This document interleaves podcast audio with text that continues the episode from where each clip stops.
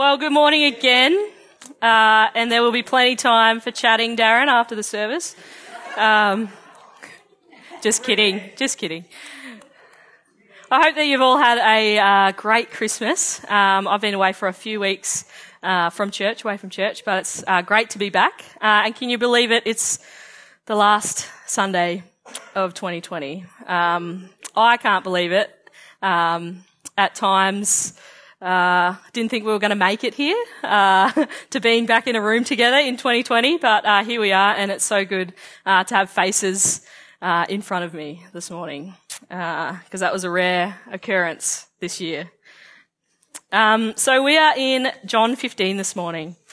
so if you'd like to flick there with me, then please do. I like to pretend that the people in front of me have little or no understanding or prior knowledge of the Bible. So let's just take a second to set the scene uh, before we get into it so we can all get there together. Uh, the book of John is one of the gospel books in the Bible, and it's one of the accounts uh, around the life and ministry of Jesus. So when we get to chapter 15 of John, we've already read a whole lot of things that Jesus got up to in his ministries. He had taught his disciples, the 12 guys he hung around with, a lot. In his actions and his words, he had displayed what it meant to be a follower of him, Jesus. And when we get to chapter 15 of John, it's in the last hours of Jesus' life. Right before he heads to the cross, the disciples know what is coming and they are about to be uprooted. Everything is about to be very different. And Jesus speaks these words. John 15, verse 1. I am the true vine, and my Father is the vine dresser. Every branch in me that does not bear fruit, he takes away, and every branch that does bear fruit, he prunes, that it may bear more fruit. Already you are clean because of the word that I have spoken to you. Abide in me, and I in you. As the branch cannot bear fruit by itself unless it abides in the vine neither can you unless you abide in me. I am the vine, you are the branches. Whoever abides in me and I in him, he it is that bears much fruit. For apart from me, you can do nothing. If anyone does not abide in me, he is thrown away like a branch and withers. And the branches are gathered, thrown into the fire and burned. If you abide in me and my words abide in you, Ask whatever you wish, and it will be done for you. By this my Father is glorified, that you bear much fruit, and so prove to be my disciples. As the Father has loved me, so I have loved you. Abide in my love. If you keep my commandments, you will abide in my love, just as I have kept my Father's commandments and abide in his love. These things I have spoken to you, that my joy may be in you, and that your joy may be full. This is my commandment, that you love one another as I have loved you. Greater love has no one than this, that someone lay down his life for his friends. For you are my friends if you do what I command you. No longer do I call you servants, for the servant does not know what his master is doing, but I have called you friends. For all that I have heard from my Father, I have made known to you. You did not choose me, but I chose you and appointed you that you should go and bear fruit and that your fruit should abide so that whatever you ask the Father in my name, he may give it to you. These things I command you so that you will love one another. Let's just pray. Father, it says that when your word goes out, it doesn't come back void. And my prayer this morning, God, is that we will be moved by your spirit that whatever work you seek to do in us, we will be open to that happening. Thank you for your goodness and your faithfulness to us in all seasons. In Jesus' name, amen. I just want to make a couple of observations this morning around this passage. I won't take up too much of your time. Uh, but the first one this morning is abide, don't strive. Now I've got a branch here. I thought I'd bring a branch just for, you know, object lesson or something like we do with kids. But um, do you think that if we all worked really, really hard, we could make this branch, this specific branch, bear any fruit? No, correct answer. Well done. we could try. We could probably like tape a lemon to it and pretend that it was bearing fruit, but it itself would not bear any fruit. And I think that this is what we look like sometimes when we're not with Jesus, when we're not abiding. We find ourselves disconnected. We are just like the branch, starting to wither, looking a little bit sad. But often we're still trying or striving really hard in our own strength to make the fruit come from the branch. In our own lives, yes, but inside this building sometimes too. We can run around making programs and services happen, but are we connected to Jesus? I have to come back to this for myself constantly and remind myself that if I'm not with Jesus, then all that I do is in vain. It's so easy for us to get distracted in this world and find ourselves far away from Jesus. It's so easy for us to look around and compare ourselves to others. And it's so easy for us to become entrapped in the thinking that if we try and try and do all of the things, we can make the fruit appear all on our own. But this is what Jesus is saying in these verses. Straight from his word, uh, straight from his mouth, sorry, these words come. Abide in me, and I in you, as the branch cannot bear fruit by itself unless it abides in the vine. Neither can you, unless you abide in me. I am the vine, and you are the branches. Whoever abides in me, and I in him, he it is that bears much fruit. For apart from me, you can do nothing. If we don't abide in Jesus, then we won't have fruit that lasts. We can strive in our own strength, but we will never experience the lasting fruit that comes from abiding and being connected to Jesus. I don't know about you, but I don't want to miss it. I don't want to miss what it means to be connected to Jesus. I don't want to labor in vain. I want to be so connected to Jesus that every action and decision I make is flowing straight from Him. And I want to be continually blown away by all that He can do. So are we abiding in Jesus today? Number two, abiding requires something from us. The word abide is a verb. I like to Google words sometimes. Um, if you, you may have noticed, I think every time I get up here, I tell you what type of word it is, uh, which means it's a doing word. A verb is a doing word. I learnt that at school. Uh, in order for us to continue to be connected to the life source of Jesus, we must be intentional to remain or to dwell close to him. It's a choice. It's a doing word. Jesus repeats the word abide 11 times in these verses, which might mean that it's important for us to get. If we don't make a point of staying connected, then it's so easy for us to become disconnected. The evil one will try so hard to distract us and draw us away from Jesus. The world will try and pull us in different directions. We must continually prioritize our connection to Jesus. Otherwise, we can find ourselves very far away from Him.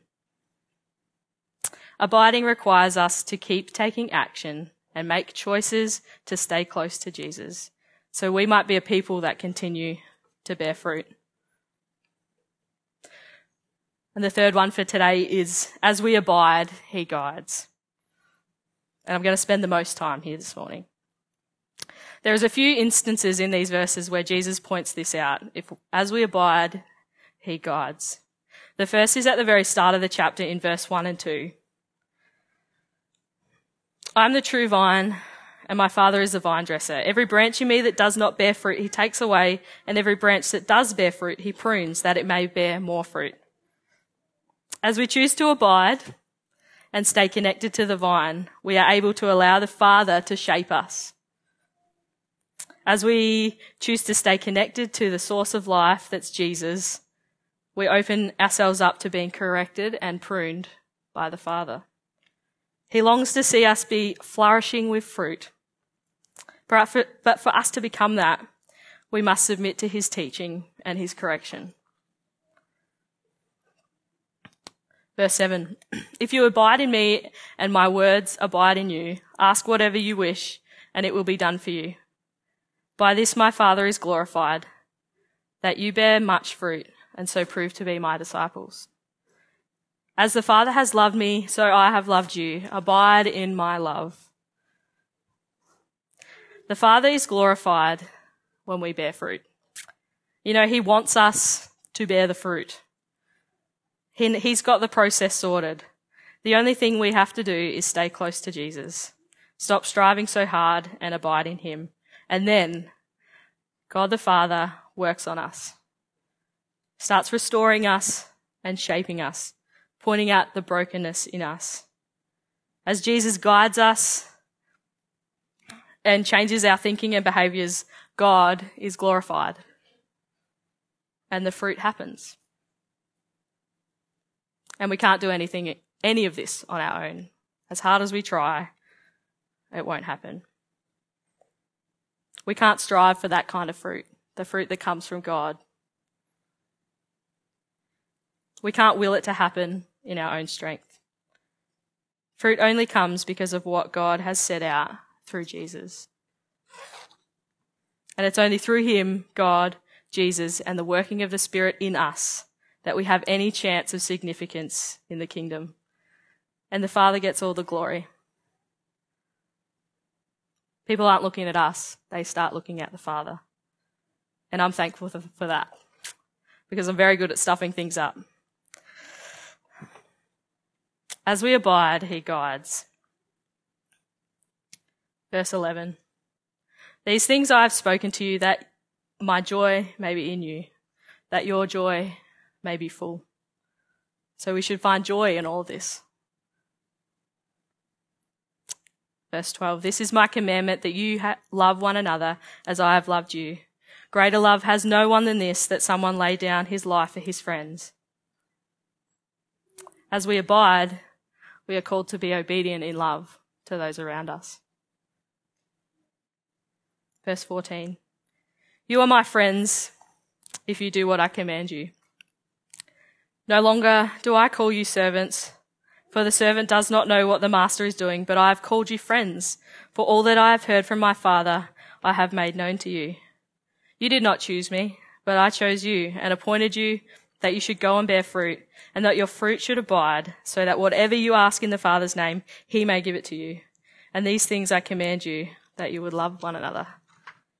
Verse 16 has always stumped me a little bit. And until recently, I couldn't figure out why. I think, uh, as I do sometimes, I read things with my own lens, my very human lens, and I don't always understand. It's also a verse that um, has often been thrown back at me at times. Um, you know, it says in the Bible that if you ask God, that He will give it to you um, by different people uh, in the world. But considering this verse in, in light of the rest of this passage, I think what has dawned on me is that it's out of our abiding that our prayers to God are shaped. As we abide, we are shaped as a people more in line with God's design, and our intimacy and conversations with the Father are greater. We see more of what He sees, and we begin to understand more of His character in a much greater way. So, our three points this morning abide, don't strive. Your abiding requires something from you. And as we abide, He guides. By no means is any of this easy. I don't find it easy. Because, like I said earlier, the word is a doing word. It's something that requires us to do something. We have to choose to be connected. And we have to keep choosing to be connected. I think sometimes it's really easy for us to attach ourselves to people to pastors, to programs, and find or find our identity in religion. Those things aren't Jesus. And Jesus, I think, sometimes is standing there saying, Don't they know that I'm here? They have direct access to me. If only they'd come. I could show them joy and they would experience the love that I have loved them with, amongst themselves, and they would find intimacy in their relationship with me and live life as the Father intended. David penned these words in Psalm 23. The Lord is my shepherd, I shall not want. He makes me lie down in green pastures. He leads me beside still waters. He restores my soul. He leads me in paths of righteousness for his name's sake. And even though I walk through the valley of the shadow of death, I will fear no evil. For you are with me. Your rod and your staff, they comfort me. You prepare a table before me in the presence of my enemies. You anoint my head with oil. My cup overflows. Surely goodness and mercy shall follow me all the days of my life, and I shall dwell in the house of the Lord forever. I don't know about you, but I long to dwell with Jesus forever. And not the forever that starts tomorrow or next week. I long for it to start now, in every moment to come. So, my question this morning, questions this morning are Are you in Christ? Are you connected or are you disconnected?